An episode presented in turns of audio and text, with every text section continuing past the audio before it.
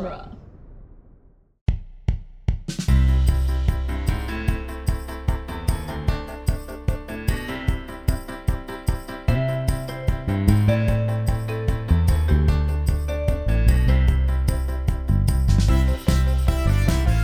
Hello, everyone, and welcome to the Protagonist Podcast, where each week we look at a great character and a great story, except when we don't. I'm Joe Darowski, and this week we're talking about storytelling in theme parks. And joining us for the discussion are producer Andrew Hello. and Kestra Darowski. Hi.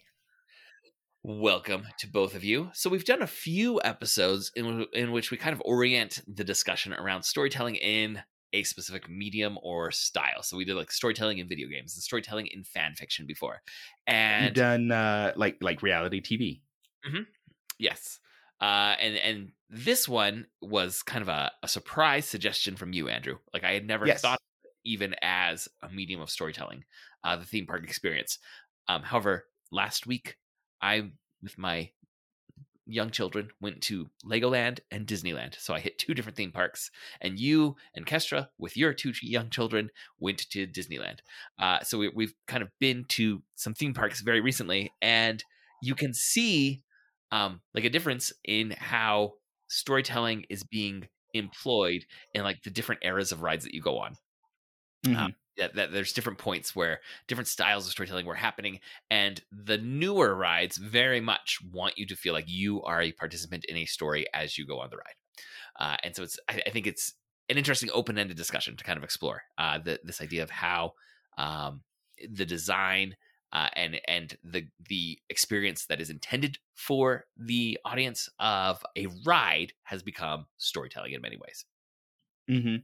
And and we can maybe expand that from rides to like attractions because they Mhm. do the shows and performances and you know there's parades and fireworks and And it's not just the rides themselves, it's also the cues Mhm. that Yeah. lead to the rides. or the land in the case of of Eh.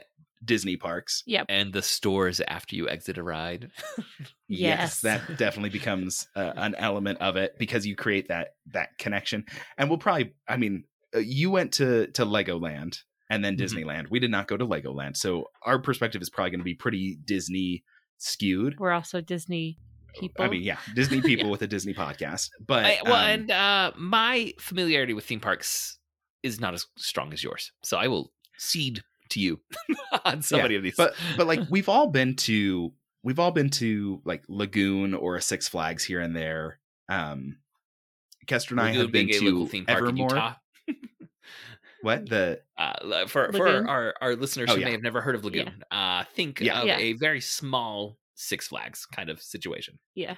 Yeah, I believe but on it, the but East it's Coast, big for there's, like, Utah. A Growing Busch Gardens sort of thing, right? Mhm. yeah. Uh, Growing up, I was just a few hours from King's Dominion in Virginia, from Busch Gardens in Virginia, from those are like pretty big ones. uh-huh, and uh, from Hershey Park as well. We went to Hershey Park a couple of Uh, times in, in Michigan, Pennsylvania. there's a Cedar Point, or is that in Ohio? It might be on the Ohio-Michigan border. there I'm not, there might be one remember in anymore. multiple places. yeah. Um, I mean, Santa Monica Pier has uh, enough rides to call it a theme park. Yeah. and it like kind of a big carnival space.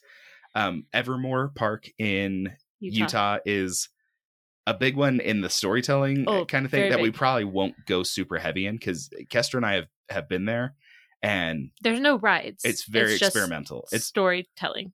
Like yeah it's um i'm trying to think of a way to like give it good context especially for joseph it's very role play heavy and like every element of a disney line or ride or store where they're trying to say it's like yeah you're you're in this world you're in this story it's just that except it's like just character interactions So, Yeah. eh, And they did I've, have I've several- Seen... Oh, go ahead. Sorry, Kestra. they did have at least one uh Imagineer help um yeah like Work a, like a former a And- former disney yeah an. Imagineer is uh i think someone the founder of the of the park. I think so yeah. Uh so an Imagineer is a Disney engineer for the theme parks basically is what it is. They th- they're engineers they're creative artists, yeah, artists. creative, creative writers. um sometimes it's people who were animators and then are brought over to imagineering but that's what imagineers is for those who may not be familiar with that word So- so for any listeners who are completely unfamiliar, which I would guess is most, uh, Evermore, which I am familiar with from the Salt Lake FanX, which used to be kind of Salt Lake Comic Con, but there were legal issues with the name there.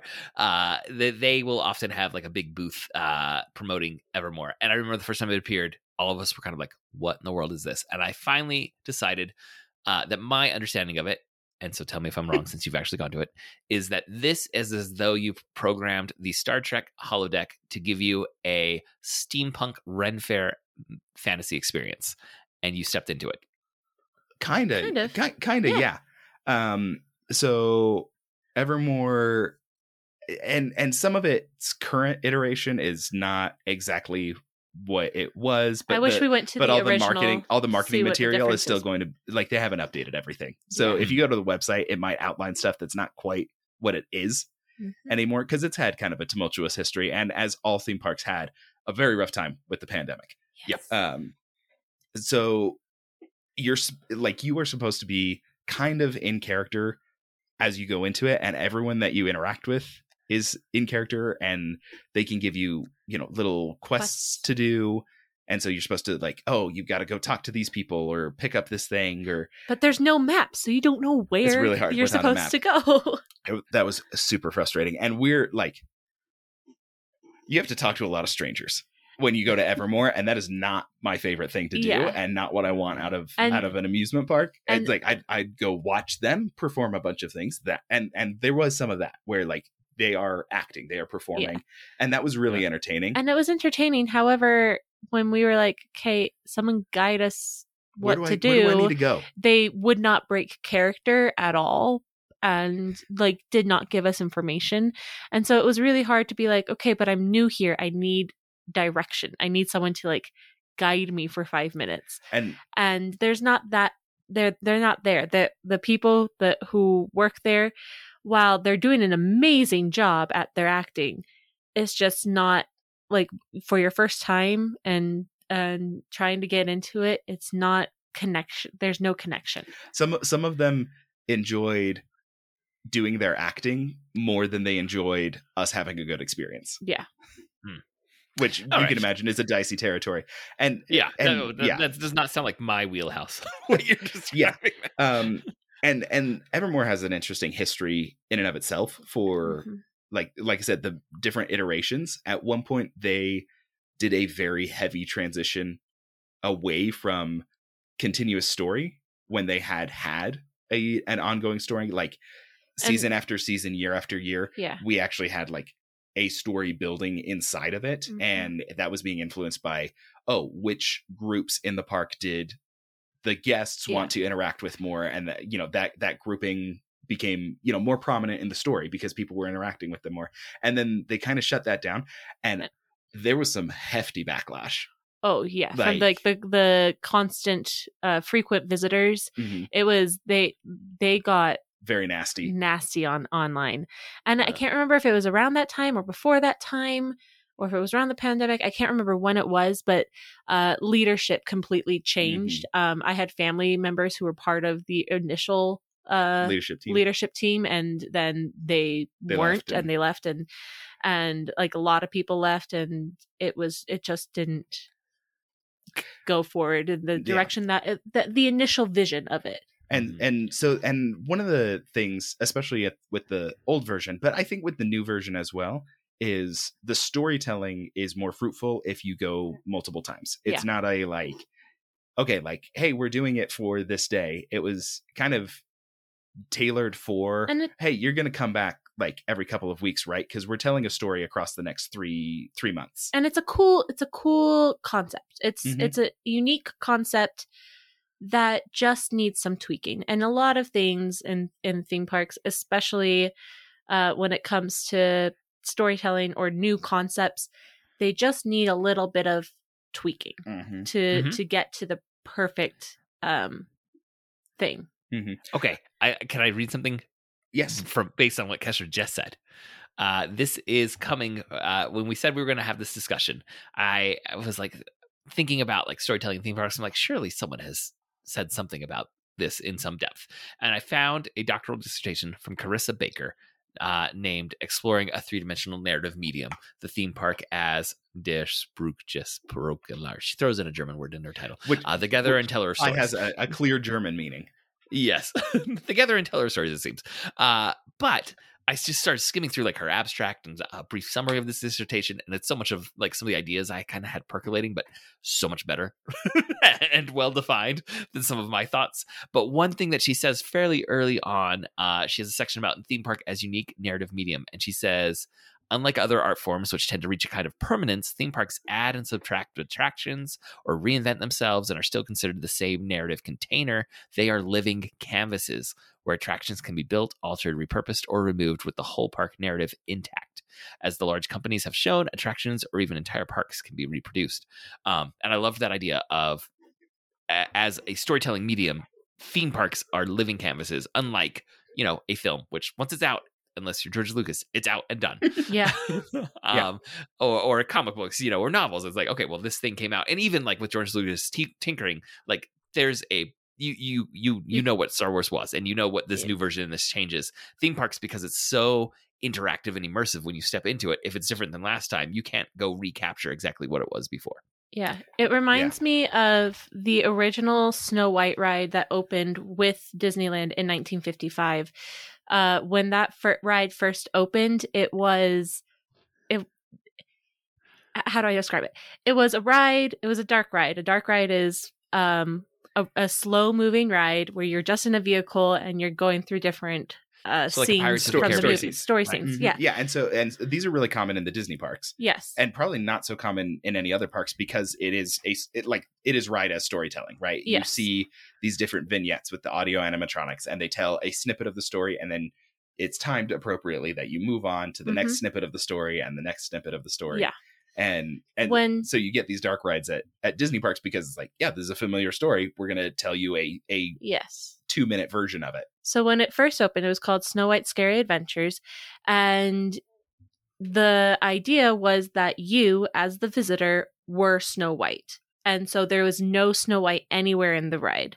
You were just in the vehicle and you were Snow White and you were going through the forest. You were going through into cabin the cabin and dancing with the dwarves and, and all that. And uh, people would come out and be like, where's Snow White? I wanted to see Snow White in the Snow White ride.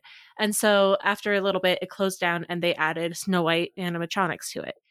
And that definitely helped. And then years, years, years, decades later, um, Within the last five years. yes, Now.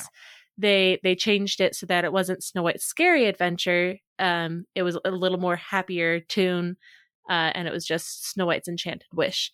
And you can definitely tell that the storytelling elements had changed, but um, there are still the scary parts to it Mhm. with the witch. But yeah, from the ver- very beginning, where there was no Snow White because you were supposed to be Snow White, and no one understood that. They didn't get it, which people would get it now. Yeah, I, I, a lot more rides are oriented in that direction where your participation in the ride is having a, a role in the narrative. It's not just viewing the vignettes around you uh, or riding on a roller coaster. Even it's it's like there's a story here and you're a part of it. Yeah, Yeah. and so the Disney stuff, I and I don't know enough of the history to be like really specific, but I think the Disney parks were probably kind of pioneering the story, like you are immersed in story kind Mhm. of approach, and and it's probably more prevalent in Disney stuff than anywhere else, right? Like like we said, we've been to other theme parks, and Joseph, I know like you and I, and this is a long time ago, but we went to like Six Flags together. I think visiting our brother in Texas, and they have like the Superman Tower of Power, and it's a drop ride and it's Superman themed, meaning it's red and blue colored. like there is no story to the mm-hmm. Superman Tower of Yeah. Power. From Yes. from what I know, I believe Disneyland was the first theme park. Everything else was an amusement park. Mhm. Uh, theme park being it had a theme. There were storytelling elements specific to each ride or to each land, and it was kind of a unique idea to its its concept. Yeah. Um. Th- this uh dissertation from Carissa Baker has uh, a chapter on uh the uh survey of theme park narratives, and it has a section that is Disneyland, the birth of the theme park. So I think you are correct. I'm going to Yeah. Yeah. 100% sign off on what you just said about Disneyland being the first um, of that. And really, I, I mean, I haven't been to a ton. All right, like, like I said, we went to Legoland, which it, the- the way that they integrate storytelling into their rides pales in comparison to what you find at Disneyland. I was Uh, so going to think a assume lot that of Lego stuff is, is fairly light on the story. Yeah, Yeah. a lot of the, I mean, they do have the Lego land or Lego movie land within And Lego yeah. Land. Uh, so the, and that one you like the the main ride in there is Emmet's Flying Adventure, I think is what it was called. And you do have like the Chris Pratt voiced Emmett like talking you through a story, and there is a story with everything. It's it's like um Soarin' at Disneyland where you're you're uh huh. uh, ele- in seats that lift in front of a giant screen, so you feel like you're kind of in the screen, and it is absolutely a story that that was the most immersed in in storytelling of any of them, but that's rooted in the Lego movie itself, not in the concept of Lego. Yeah. Um, a lot of them are just this is a roller coaster, and we have a Lego aesthetic in the roller coaster cars. You know, that, Right. That's the level of immersion that you're going to get. Well, and, and Sor- Soarin's an interesting one for you to bring up because that's not story heavy. Yeah. Soren is uh, kind of just like, hey, this is a cool experience. Like it's the closest to to a basic roller coaster in the fact that it's like there's not really a narrative here. They Mhm. do a lot of theming. So there's like an effect of you walking on and you're like walking through the history of flight and and it feels like an airport yeah. and the seats are supposed to feel like airplane seats, but there's not a character. Like there is a There's no story. there's an instructional video with Patrick Warburton, but there's not like a mascot even yeah. for Soarin'. Yeah. So with um I've also been to Universal Orlando. I don't know I don't think I've been to Universal uh In in- California. In, California. I have. Um but I've been to Universal Orlando and yeah, they have rides that are themed and have story to it, Mhm. but they don't do it as well. And yeah, they have lands, but it doesn't feel the same with storytelling as like at Disney. And is but until you get to like Harry Potter World, like the Mhm. newer stuff. and that's almost getting to like Evermore levels. Yes. And it's just it doesn't nothing really compares to Disney in in my experience. And yeah, it's still great to go to our local theme park Lagoon or to go to Universal or to go to Legoland and and get to experience these new things and these other rides and these other um stuff.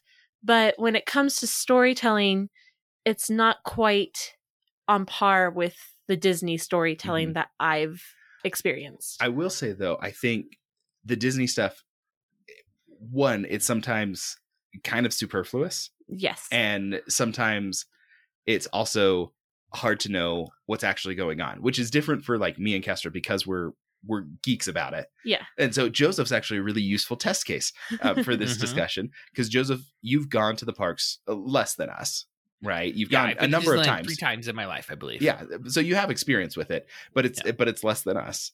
And even though you've been there recently, the level to which you are seeking to engage with the story is probably different from us and in part because you don't have the foreknowledge, right? You have what they give to you at the park for some of this stuff. Mhm. And like the Incredicoaster is a roller coaster. It's a good roller coaster. It used to be California Screamin', used to be which California was Screamin'. which was just a roller coaster. It was just a roller because most of California Adventure used to just be more theme park theme Mhm. or, or amusement park themed. Yeah.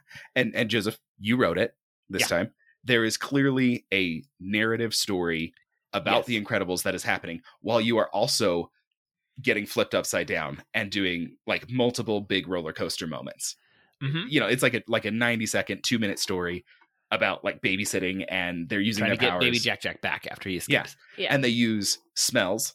They have Right. Which characters in in position. They have flashing lights and stuff. Uh-huh. I, I'm glad you mentioned the spells because um while I was waiting in line for Disney cars with my two youngest boys, uh, my wife took our two older kids, my daughter and my my son, and they went and did Incredicoaster twice because it had a very short line, and the the Cars ride line was not short. I was there for a long time. That Um, line is That line is that line's out- always outrageous for two the hours ri- long, for the ride that it least. is. It's if, an outrageous. if. I did not line. have a Cars obsessed youngster, I would not have been in it.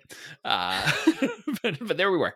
Um, and so they did the Incredicoaster, and I remember you telling me specifically about the smells of the cookies and that they sell those cookies because there's a point where Mr. Incredible is trying to coax Jack Jack with a cookie as you go through a tunnel, and in the tunnel they're releasing the smell of fresh baked cookies, and because I think that was the last time I went, you told me about that, and I remember that happening, and I and um, I mentioned it to my wife after she had done it twice, and she's like, I don't remember any smell.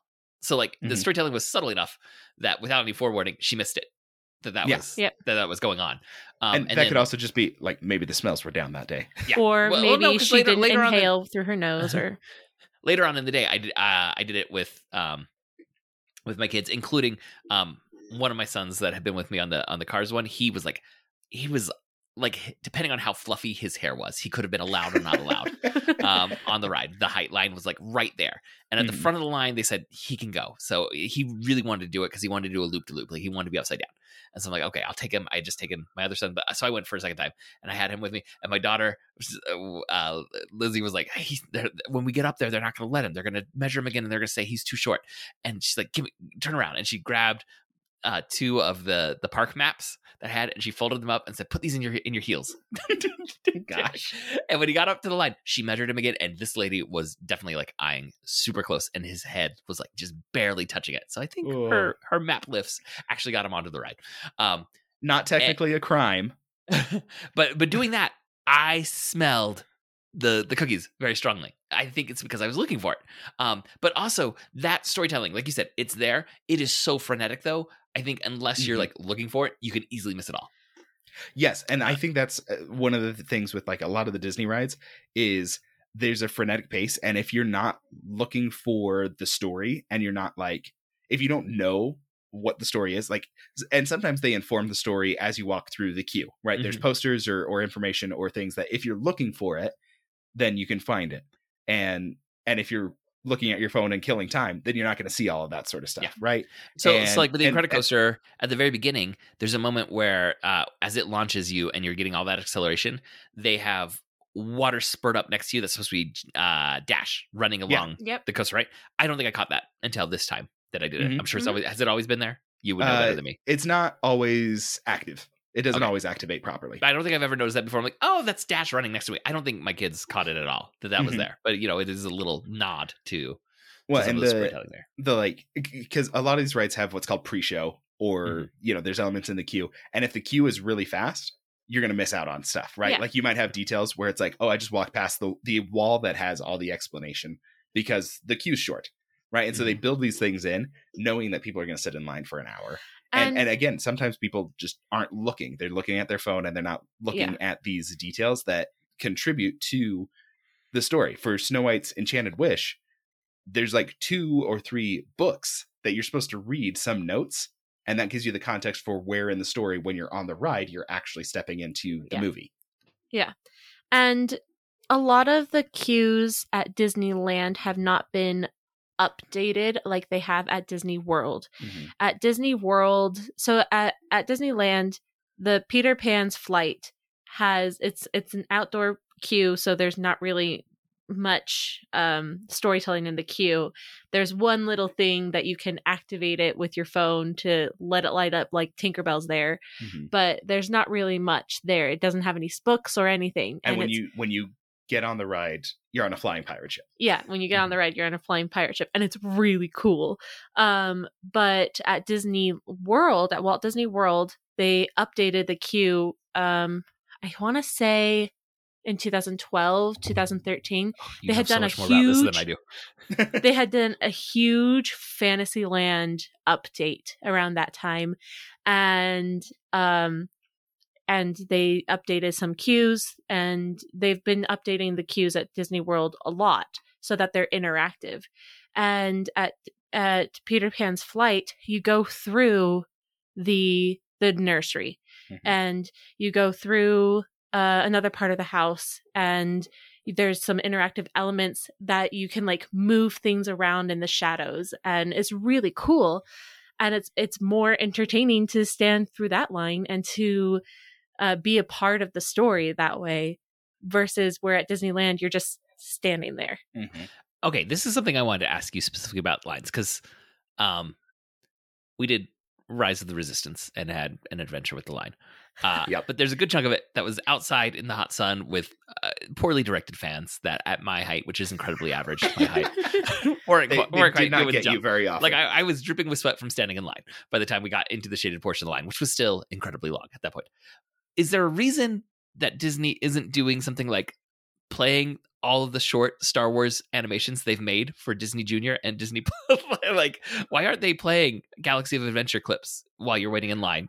in some places they do right we were in line once for meeting mickey mouse in in Yeah. mickey's house in toontown which is now closed um and they're they're redoing toontown um and there was a big ch- a huge chunk of that line which was just switchbacks in a room that looked like a theater and they were putting on some of the current mickey mouse shorts it was a cycle of like three or four of them and that Mhm. line ended up being really long so we watched all of them like 10 times Oh, see, Um, yeah. There's so enough that Mickey got- Mouse material. Why isn't that Yeah. on a, a Yeah. new loop? Also, I don't really care for the the current stuff. I like the older stuff better. The Yeah. current or like uh, we did the Web. Slingers line, which has a fairly long line. Why aren't they playing like uh, some of the uh, the, the, Spidey the and his various Amazing Marvel Friends, shorts or- or Spidey and his Amazing Friends? Or, Yeah. uh, that that would make the existence in line, which is inherent to theme parks, more passable, particularly when your theme park oriented entirely around children. Yeah. and Yes, kids sitting especially- in line for two hours. and, and- and not every kid has a phone when they're five Yeah. years old to you know pull this stuff out, and that's a big drain on phones. That's a good. That is a good call, Joseph, because there are sections of lines that are good and entertaining, and there are sections of lines where it's like, just put up a screen and just Like- show it, someone. ma- it makes Well- I I completely understand why you don't play like A New Hope because no one would ever watch the whole movie, hopefully, Mhm. while in line. But you have enough short content material of Star Wars that if you just had a loop of all their Galaxy of Adventure stuff Yeah. that while you're in line, I think that could be help help the kids at least. No, while I you're think there, you're- while you're there. I think you're very correct, Joseph. I'm going to tell you something that you are not going to appreciate, but it's something that people who, like Imagineers who are making the decisions about this are probably Mhm. taking into consideration. Oh yeah, and sure deciding there's not to do that. It's and and for like Rise of the Resistance in particular, it's probably because then it's not immersing you in the story. Theoretically, when once you step into line, you're supposed to be in Star Wars world and you don't see anything in the environment Okay. that's not Star Wars world. Now, do I And think that's kind of stupid? Yeah. Yeah. That's kind of stupid. And, and it because- very cool at a certain point for Rise of the Resistance. But there was about two hours of line time before I got to that point where it That- became very it's like, cool to be in line fine. and immersed. Yeah. and so that if you could have had that. And I will say, especially in Galaxy's Edge, in the Star Wars land, they made a very firm commitment to some immersive choices, which Mhm. again, I think were really, really stupid. Joseph, fun fact, which again, with a relatively limited experience, you're probably not going to care for. And we didn't see characters really in the Star Wars area very much, unless you saw them later on in the day. Um, Uh, characters roaming. Oh, i I'm suddenly forgetting her name. But- uh, the Boba Fett's helper. Uh, okay, Fennec. Fennec Shand. Yeah, we saw Fennec Shand. That was the Um, only character we saw. they made some very particular decisions for Galaxy's Edge about this fits into the Star Wars timeline at this point. Yeah, it really should and be they do not need and there. they don't branch out from that. So can I tell you Darth Vader does not greet in Galaxy's Edge. Yeah, you cannot you cannot meet Darth Vader in Galaxy's Edge Mhm. because it takes place after Darth Return Vader of the has been defeated. Yeah.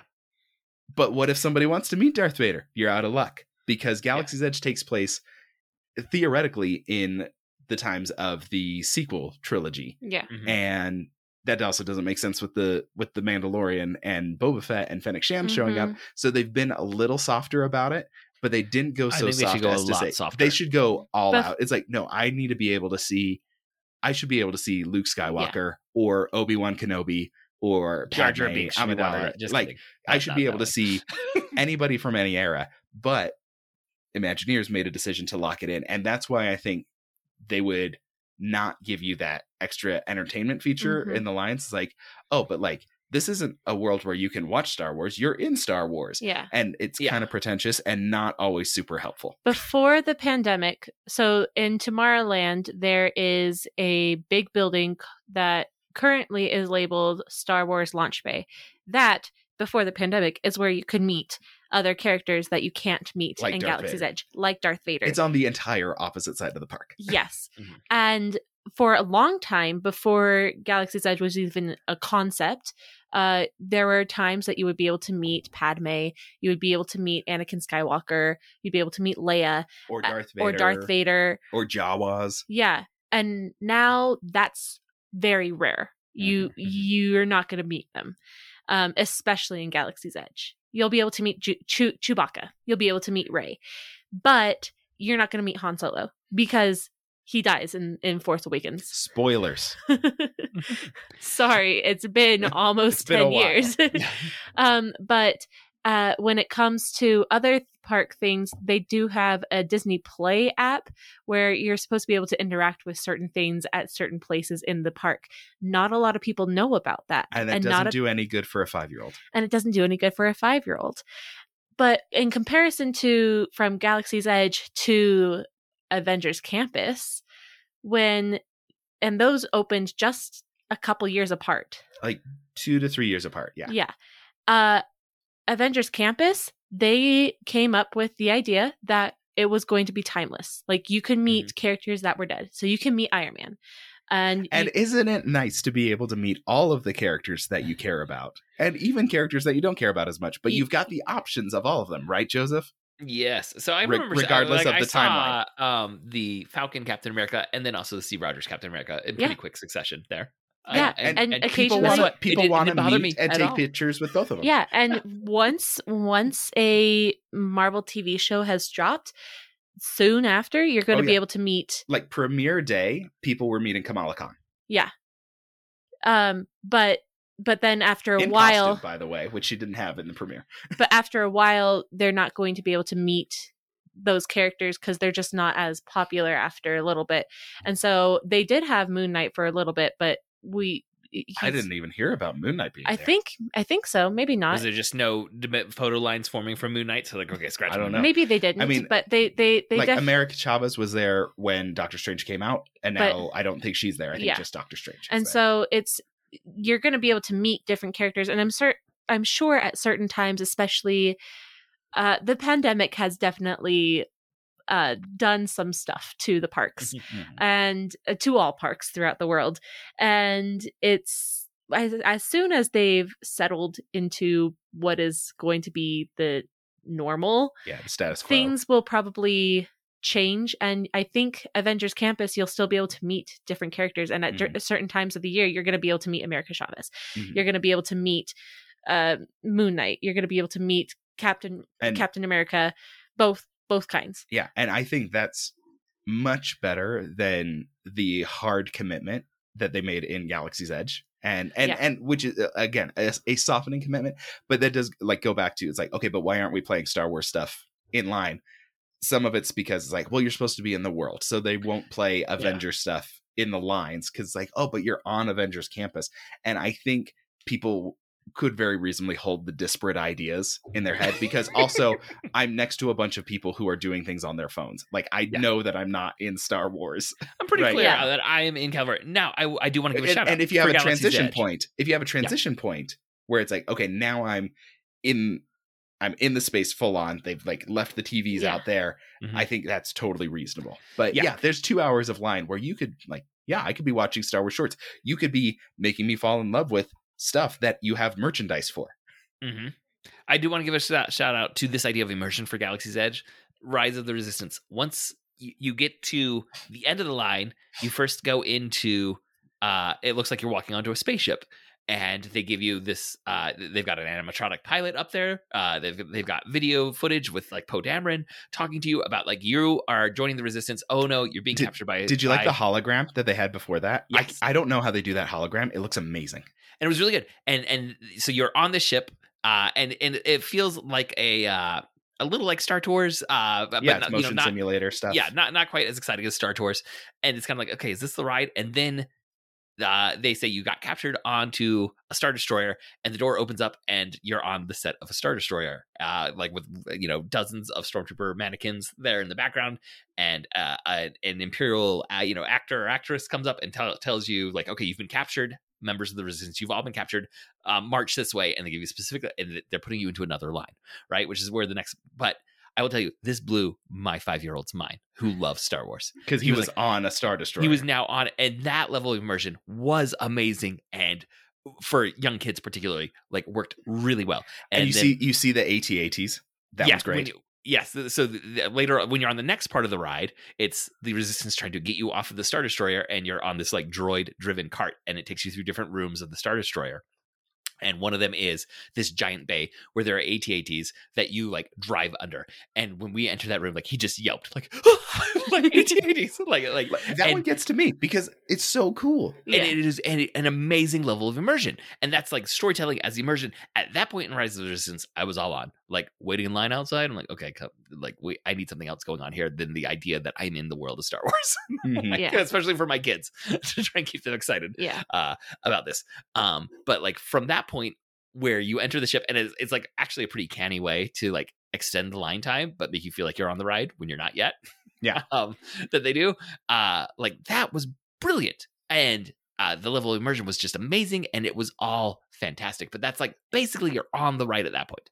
Uh, Yeah. and Yeah. so this idea of storytelling as immersion, because I think when we're talking about the storytelling, there's storytelling as immersion where you're part of the story, which is what this one is doing and also like Web Slingers is doing. So those are two of the very newest rides, and very much you are like supposed to be a participant in the story, and the ride is part of you in the story. And then there's other ones that are like uh, immersion as spectator, like Pirates of the Caribbean, where you're, you're like looking around at the scenes, but you're not really supposed to be acting like a pirate or Yeah. feel like Yeah. you're a pirate at all.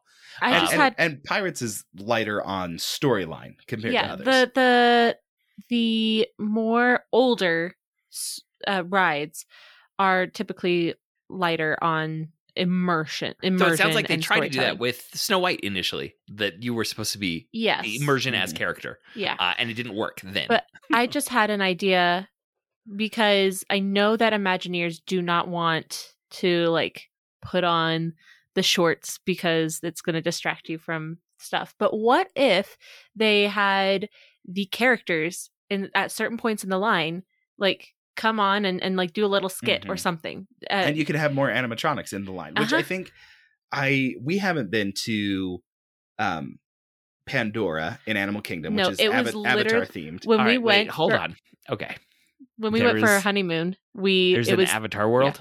yes. Okay, I kind of re- this is ringing a bell that I read a headline that they made a theme park of Avatar. Now this is in Disneyland. It's at It's Disney, Disney World, World. at Animal Kingdom. And when we went for our honeymoon in It 2017, was under construction. they were doing uh openings for cast members Were only. they really? Yes, because my Oh. my friend cast member was there Oh. to see it the day that we were at Animal Kingdom. And I think the lines for that one have more like animatronics at Yes. checkpoints. And so there's like story checkpoints where Yes. it's like, okay, now like here's a little bit of pre-show, right? That's what it's usually called is is pre-show. And so when you're talking about getting on the ship for the first time, that would probably be pre-show. Or when you're Mhm. when you see the hologram, that's definitely pre-show. yeah. Um in Millennium Falcon, there's an audio animatronic um interaction that is Ooh. pre-show. That reminds me, I want to talk about the Millennium Falcon, but let, let's finish with Kestra talking about uh, the the Avatar world, Yeah. So um it which must have seemed like a slam dunk when Avatar was the biggest movie in the world. But Yeah. I mean, they made it like almost 10 years after that. It- so- why? Yeah, it opened in 2017, just a couple weeks after we had our honeymoon uh, at Disney World. So we missed it just by a couple weeks. But um, from what I've know from from friends, even if you don't enjoy the movie Avatar, or if you have never seen the movie Avatar, just going to uh, Pandora uh, at Animal Kingdom, you are immersed in this huge foresty, beautiful, Alien exotic planet. alien planet. And it's just like, it's gorgeous. And at night, it lights up like no other. Like, it's just fantastic. It's, there's so many different things to see, to touch. And the lines aren't like, yeah, they'll be long, but they don't feel that long because there are interactions and different things to see.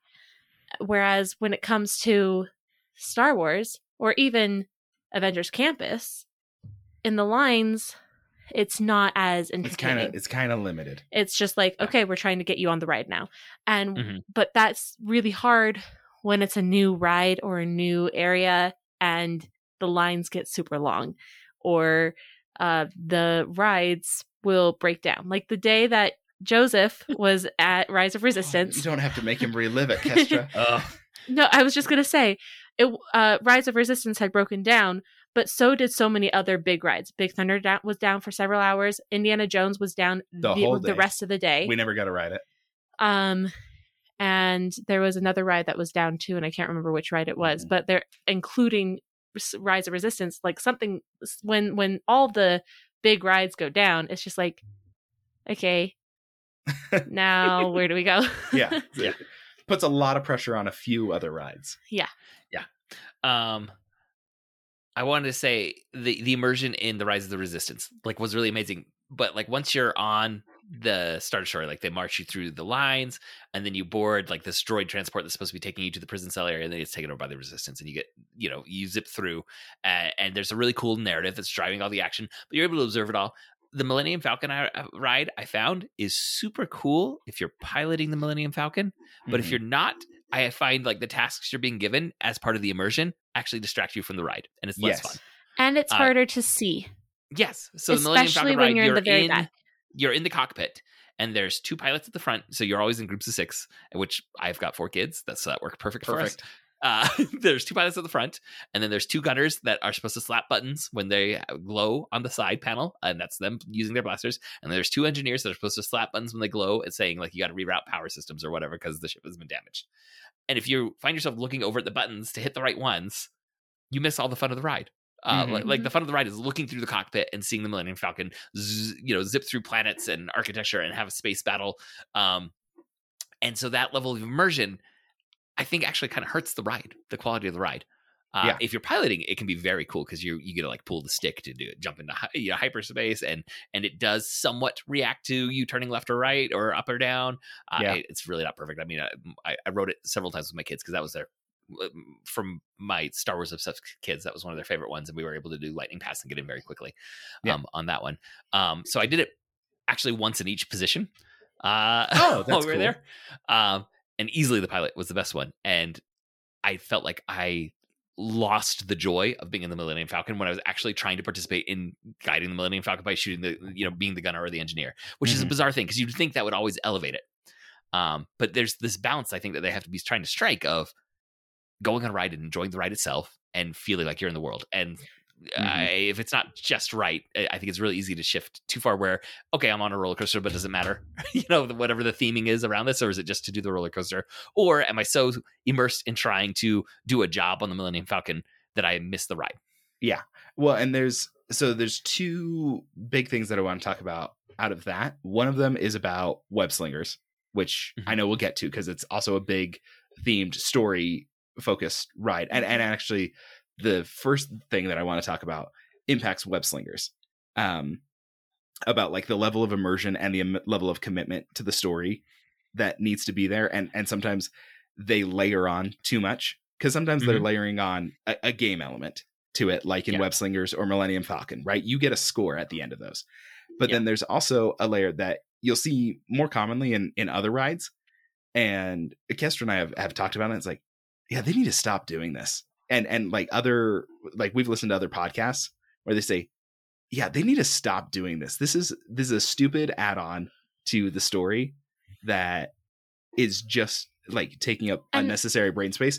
And the, the and it can be cool for like one or two rides, Yeah. but having it for so many of the ride new rides that are coming out, especially, it's, just it, it feels like a crutch, Yeah. especially All right, uh, what is as it a that we're doing? storytelling thing. The element is okay, you're in line and you're going to do a Uh-huh. thing, but when you get into the pre-show, someone's going to explain how everything's gone wrong, and now you're doing something different. Mm, right. and that is going to be the premise of why this ride is doing what it's doing. Which you get a little bit of that in Guardians of the Galaxy Mission Breakout, except that it's pretty clear. Like like Rocket shows up in the pre-show and he tells you like, okay, here's what's really going on. Most people probably don't like really connect with the idea initially for it because it's called Guardians of the Galaxy Mission Breakout. Theoretically, there is a narrative for that ride where you are going on a tour of the collector's collection. Mhm. And then it goes wrong and Rocket is breaking the Guardians of the Galaxy out. But everyone goes in knowing that it's going to be a breakout for the Guardians of the Galaxy. And so you don't have a ton of that, right? Yeah. But like the okay, here's a premise and then it's going to go wrong has become a really common one for why this ride is going to be bumpy or chaotic or exciting. like web slingers. Mhm. You are You're going supposed to be you're supposed touring something going on a tour, and then something goes wrong. some- and then something goes wrong, and Mm-hmm. Mhm. so he calls in your help for to help wrangle in all these spider Mhm. bots. Coaster is like something goes wrong with the babysitting. Mhm. Yeah, Jack Jack escapes, and this is just seeing the Incredible Family. You're following the Incredible Family, their efforts to reclaim Jack Jack as he uses his powers to float around the Yeah. the you know the length of the roller coaster. Star Tours is an old example of it. Mhm. Oh, I, Right, where I, you're I think supposed Star to Tours go- is a really great example. Yeah, it's it's, Yeah, it's it's- like the older ones are, are better ones, and Guardians I think is one of the best ones Yeah. because it's like still pretty straightforward, Mhm. and you have a Mhm. very like it's not that it's going wrong. It's like no something different is happening now. Yeah. Um, but Star Tours is like oh C-3PO is not supposed to be the pilot, and now there's a rebel spy, and it's it's chaotic, right? Mhm. And Mhm. um, I'm trying to think of I want to say, uh, uh, while we're talking about Star Tours, real quick, I love the storytelling in Star Tours. That every time you go, it's something different. Mhm. Um, it's really great. yeah, and it's always the same like basic motions are happening to the seats but the video that is being played in front of you so for anyone who hasn't ever been on star tours you're in a star wars spaceship and c3po is accidentally piloting it and then uh as you're leaving somewhere a imperial droid like slams up against the glass and says "There's a Or Darth here." Vader, or Kylo Ren. And then they put a picture of Force. someone who's sitting in the room with you, like right there, like like someone in Yeah. the ride is the spy that now the Empire is trying to capture, or the you know the the First Order, depending on what era your the story is set in. Yeah. but every time you go on, it's a different thing that happened, like a different. You, you're going to try like C-3PO is going to pilot you to a different world. So the first time I I did it twice this last trip, and the first time we ended up and you'll up go to like two or three different different Yeah. settings and they can mix and match them in a, in a prequel era, and we went through a pod race, which um, one of my boys loves pod racing. Like he he adores pod racing. So it was amazing that we got to go do pod racing. Uh, like so we went to Tatooine in the prequel era. Uh, and did that, and then I can't remember. Oh, now it's escaping me what the second planet was, but it was it was still really cool because you always we go were, to two planets. we were on this one with you and i'm trying to remember what, remember the, what other, the second one was, what the other planet was um but yeah like that one was, Was the, it the one with was the big one with Chewbacca? I think that was when we had gone with the other day Wookiees? Okay. Yeah, no, we didn't get the other ways. But then the next time we went that night, uh, we had to go do it again, mostly because uh, one of my kids, the, their big souvenir they wanted to do was the build it your own lightsaber, uh, the, the plastic version of build your own lightsaber, not the hyper expensive one. Uh, and so you're uh, like well let's go through the ride again and that then go store to is the attached store to Star Tours. So I'm like, okay, let's do Star Tours again, especially because it was late and so there was no line. And that one, um, it's the best way to go on star tours w- the first planet we went to, it was the uh, the the planet with the uh, Death Star remnants from Rise of Skywalker.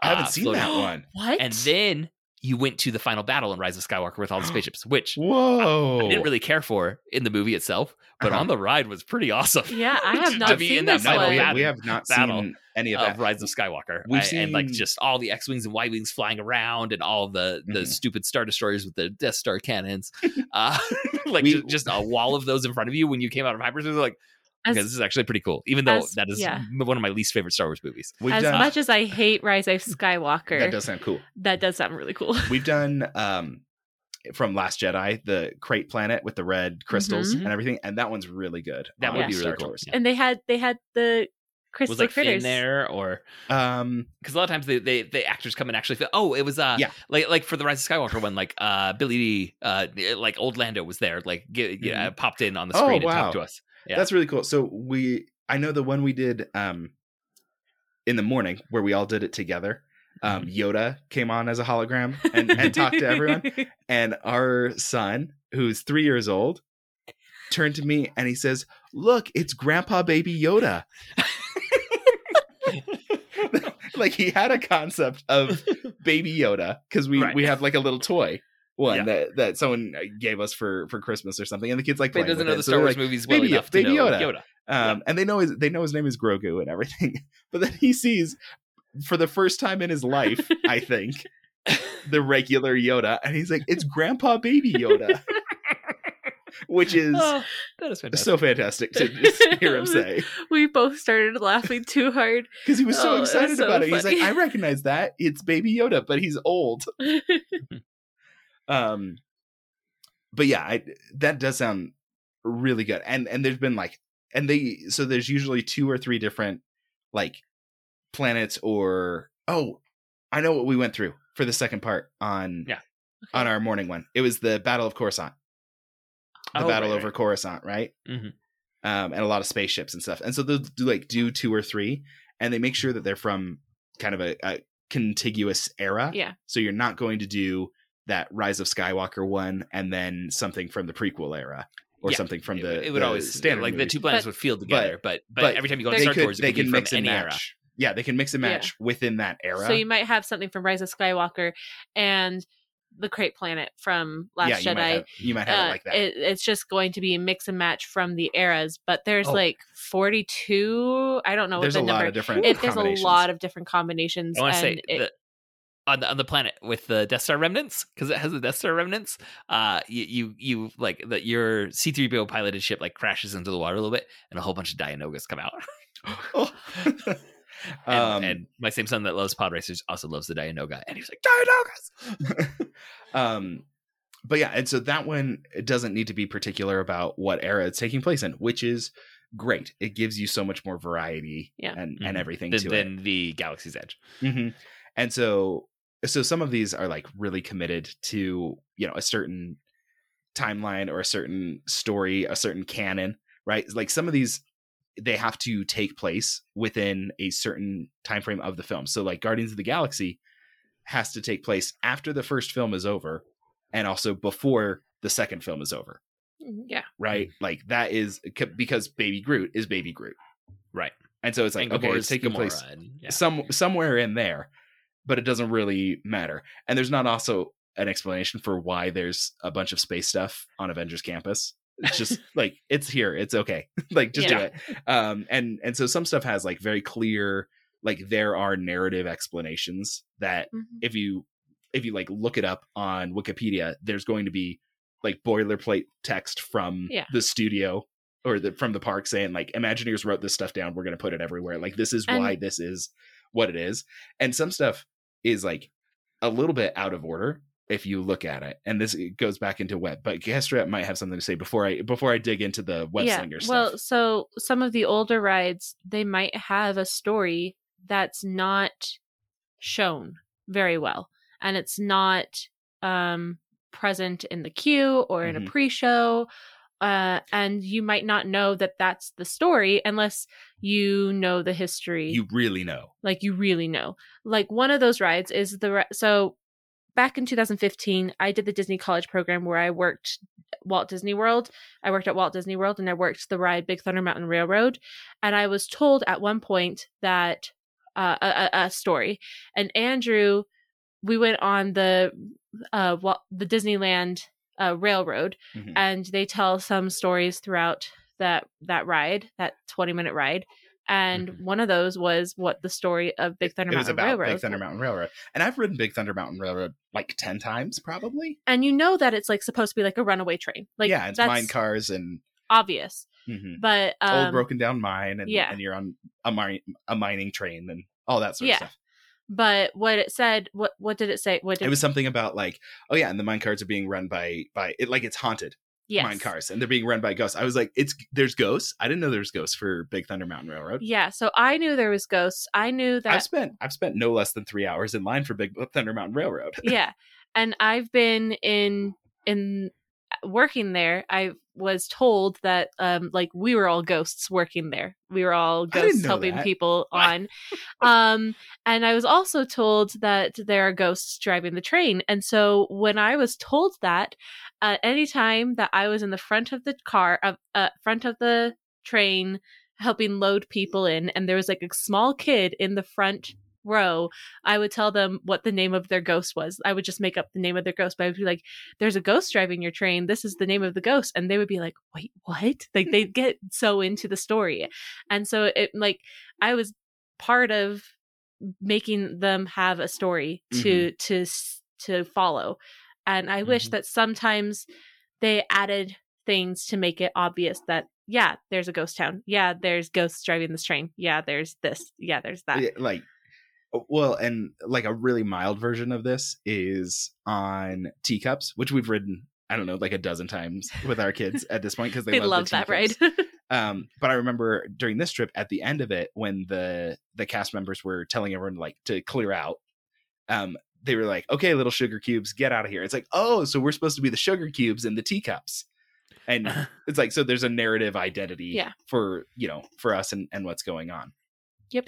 Now, I guess the- overall question is that, that I have is what is gained by all this immersion? Like adding these story elements to rides. What do you all think is is gained? And I mean, we've, we've highlighted a few instances where maybe some stuff feels like it's lost, like in Galaxy's Edge, where the commitment to the story is maybe Mhm. hamstringing some of what could be fun and magical for kids who don't care what era of Star Wars they're standing in. hmm Um, so one thing which will allow me to like talk about web slingers, which Mhm. I've been meaning to Mm-hmm. Me for a too, while, yeah. and Yeah. I and I think this will like contribute to that. Is feeling like a connection to the ride that will drive you to buy merch. Um, like I Mhm. think that's one of the big things is like no, if it gives people a connection, then they're more likely to to buy something that has to do with this.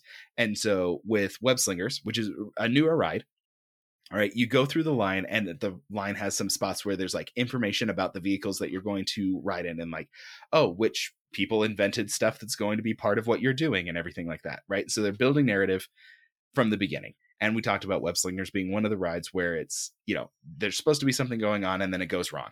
And so you have pre-show with Peter Parker and the spider bots, and suddenly the spider bots are replicating and everything. You go through the ride and you are helping web up all the spider bots. Right? Like that's the So narrative. this one uh, on the ride for anyone who hasn't done it, you are in these cars and like th- there's only four people in the car, so you're all in like the front row of this car, and you do kind of like the web slinging motion, like you you throw your hands out Mhm. over and over and over, and it gives and you, you, severely video hurt footage of your- your web shooting out from your from your car. and you um, hurt your shoulders doing it. And yeah, you, you get a little little cardio all of a sudden in the middle of a ride that you weren't anticipating. Mhm. Your heart rate goes up as you're like yeah. throwing your hands out uh, constantly, almost like you're you're boxing. Mhm. and so there, yeah, there's video of of all these spider bots, and that's what you're aiming at.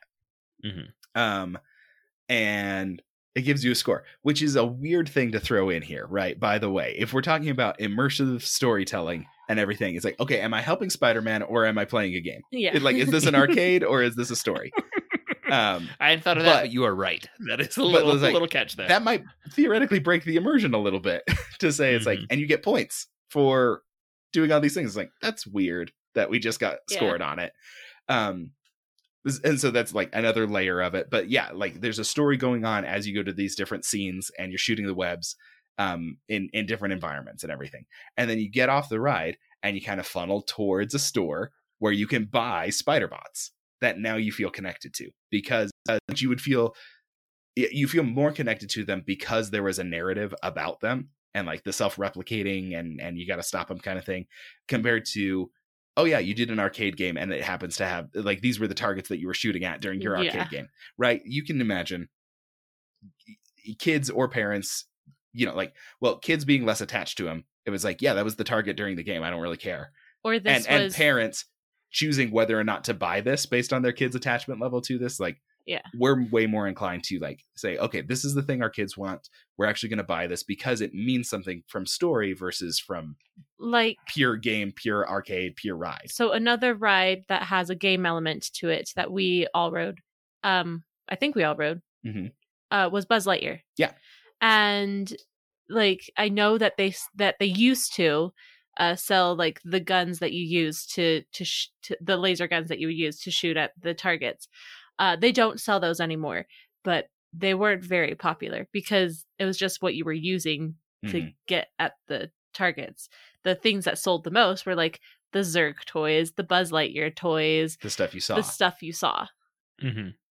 Um, well, and then the other thing with web slingers, and this kind of again kind of breaks the immersion, is that when you step out, you might notice, and you might have noticed it before, but there's a bunch of those robots webbed up around Avengers Mhm. Campus near that ride.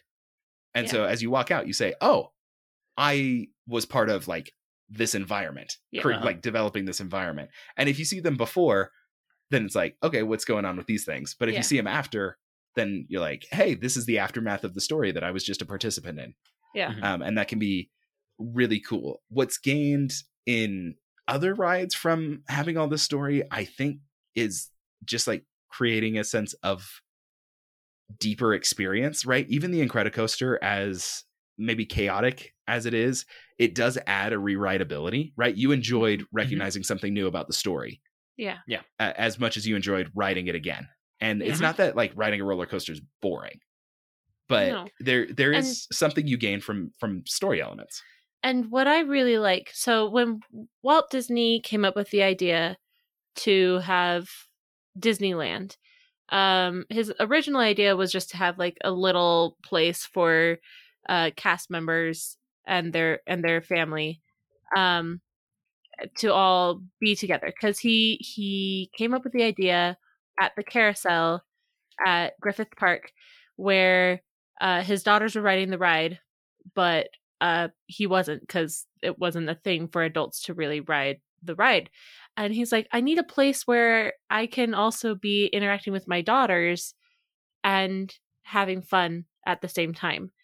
And so he came up with that idea, and eventually it led to Disneyland, which had multiple different lands, several different rides, and attractions and things to see, and to immerse you into things that um, aren't Disney IP, but also are Disney IP, especially when it came to Fantasyland, because Fantasyland is all Disney uh, movies, and um, and it's really to immerse you into the the stories and have another interaction than just watching a film. Mhm. It's to get you to participate in the story, to get you to have that interaction with your family and experience with your family while also experiencing something with that's um related to something you like. And and the the ones that are like really straightforward like this is storytelling it's not a thrill ride you're coming here to see a different way of storytelling Yeah. account for a lot of the rides at the disney parks which are the most successful and popular theme parks in the world right? Yeah. but if you're thinking about okay which ones are like this is just about telling a story it's a lot of rides right? Snow white uh haunted mansion pirates of the caribbean like these are not thrill rides. They are not exciting rides. And they yet- but they are telling a little bit of a story and you're seeing cool technology and all that sort of stuff. But that's kind of what the disney theme park is built on and right yet they they those rides that even aren't immersing you into a story that just tell a story um are often will get a long line Mhm. like haunted Mhm. mansion and pirates of the caribbean and peter pan will all get long lines i think th- those each probably run more guests than the matterhorn bobsleds which is a roller coaster Yeah. Yeah.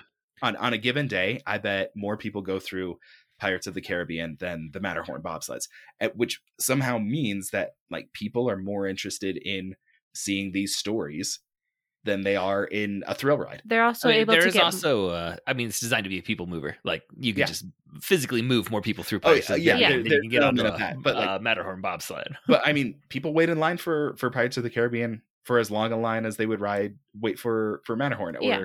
you know eh, eh, you know all those kinds of things and so there's an element of the story that is drawing people in right it is attracting people as Yeah. as an attraction Yeah.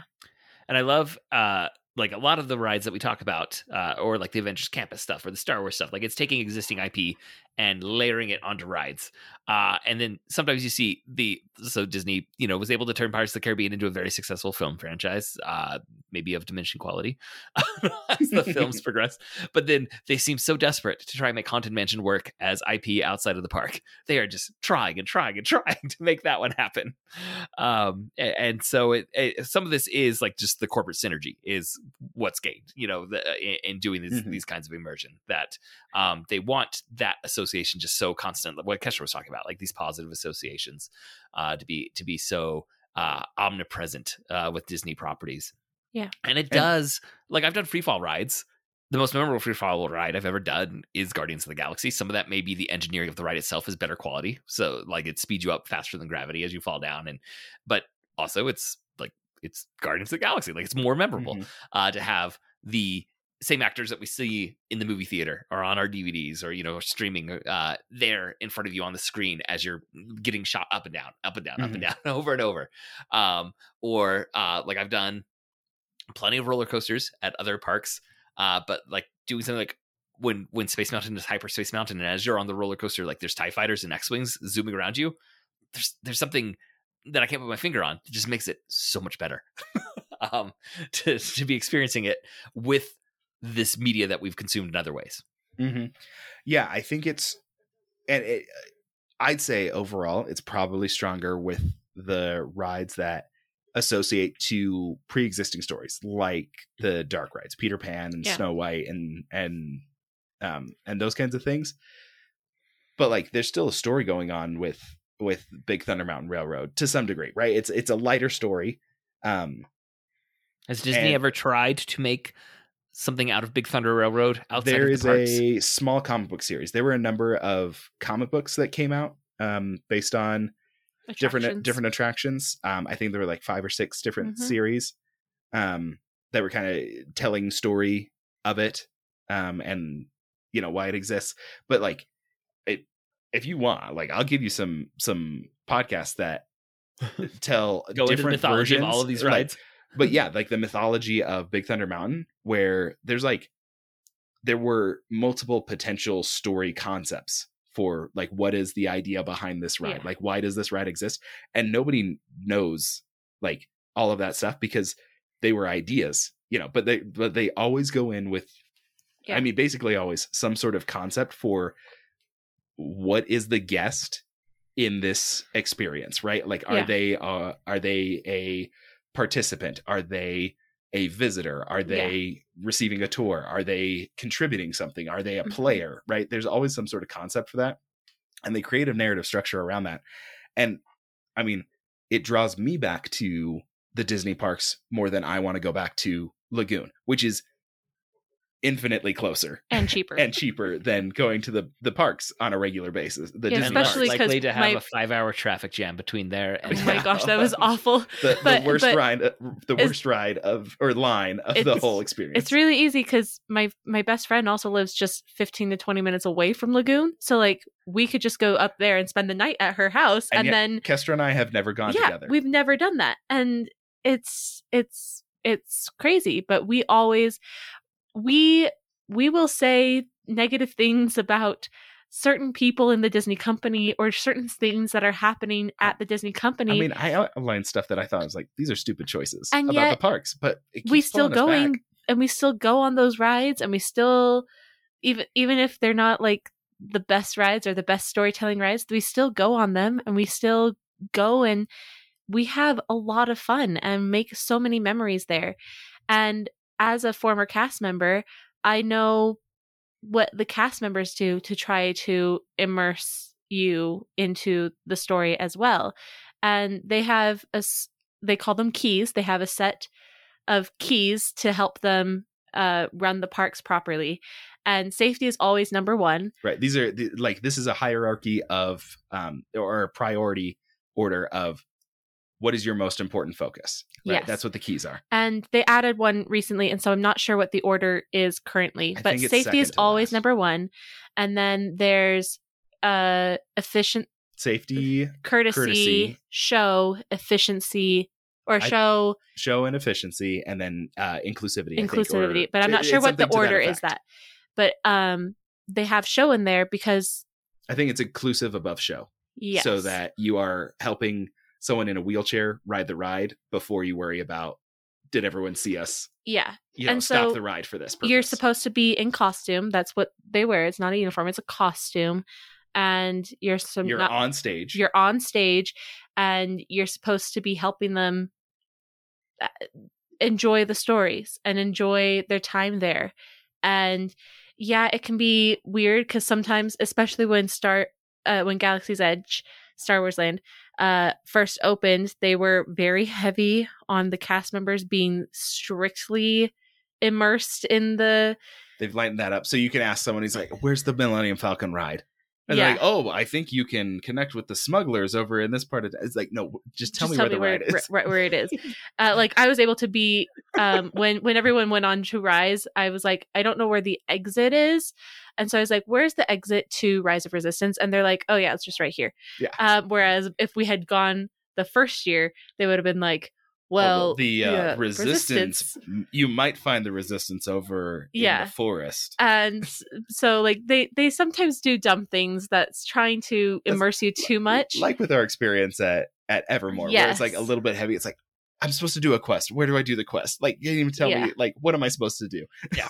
But um the cast members are there to try to make sure that one you're safe and having a good time but two you're able to still have that story element there. And i really loved being able to part- partake in that and, and participate in that um, and making that magic for for guests. And like and i love that other cast members are able to do that too. Like when they were like okay sugar cubes get out of here. Like it's it's really cute and it's really and it's really fun. I think, and the last thing that I, I would say that it like adds overall is a more universal family experience because kids Yeah. can connect with story at a younger age than they connect with thrill. I think. And my daughter gets excited about Guardians of the Galaxy. She's like, "That's the one where we help Rocket Raccoon." That's like that's the one where we help Rocket. There's a story, and she is part of a story where she helps Rocket Raccoon yeah and that matters more to her than the ride itself. Now, I also think the last time she did it, she doesn't like the ride anymore because she says it makes her butt lift up. but she Um, she she wasn't crying or or being upset i think she would still ride it next yeah, she's time like, I don't like it. It makes my butt lift up, which is kind of the point of that ride. yeah um, But but to her, like she remembered it not because it's the one that goes up and down.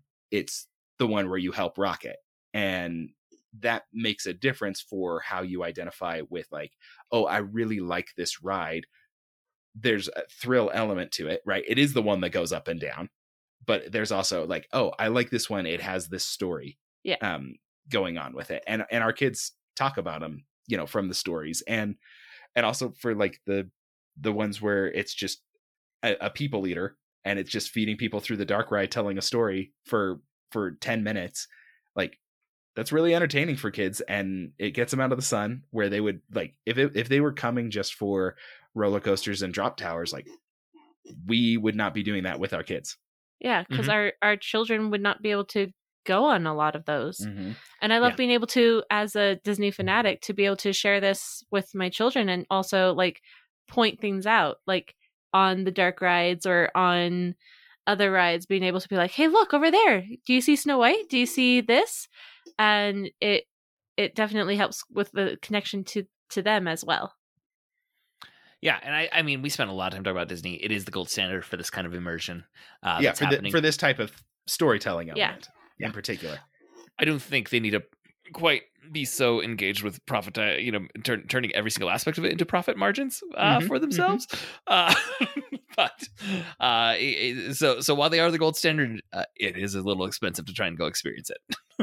Oh, Yeah. which reminds me of the most expensive thing that you can do at a Disney park, which is stay at the uh, Oh. Star Cruiser, and that is a very immersive thing. And the, it's the Star Wars hotel, which also has a particular spot in the timeline, which is not current in the Star Wars timeline. It is between films. and it's and it's like uh, Evermore, where you you go on quests and you uh, have to to perform a perform a character. character, and Oh, It's- I don't want to pay money to go roll. Uh, no, That kind of role play does not appeal No. to me. yeah, it, it's it's it's intense. But like the other stuff, it's it's it's good.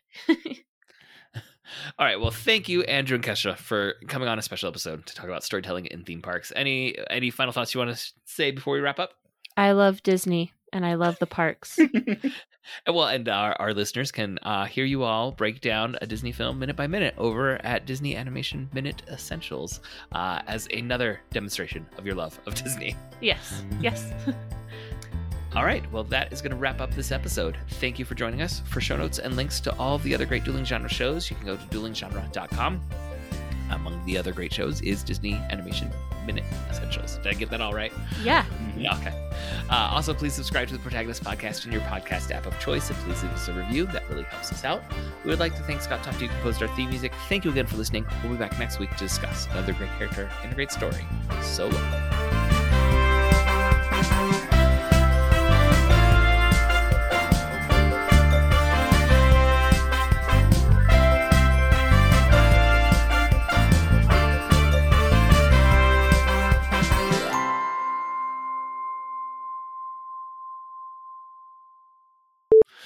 It was like three weeks ago, so Yeah, like we'd have to My- pull up a list. My brain is still in a fog. I have no rhythm. Life has no meaning right now. uh,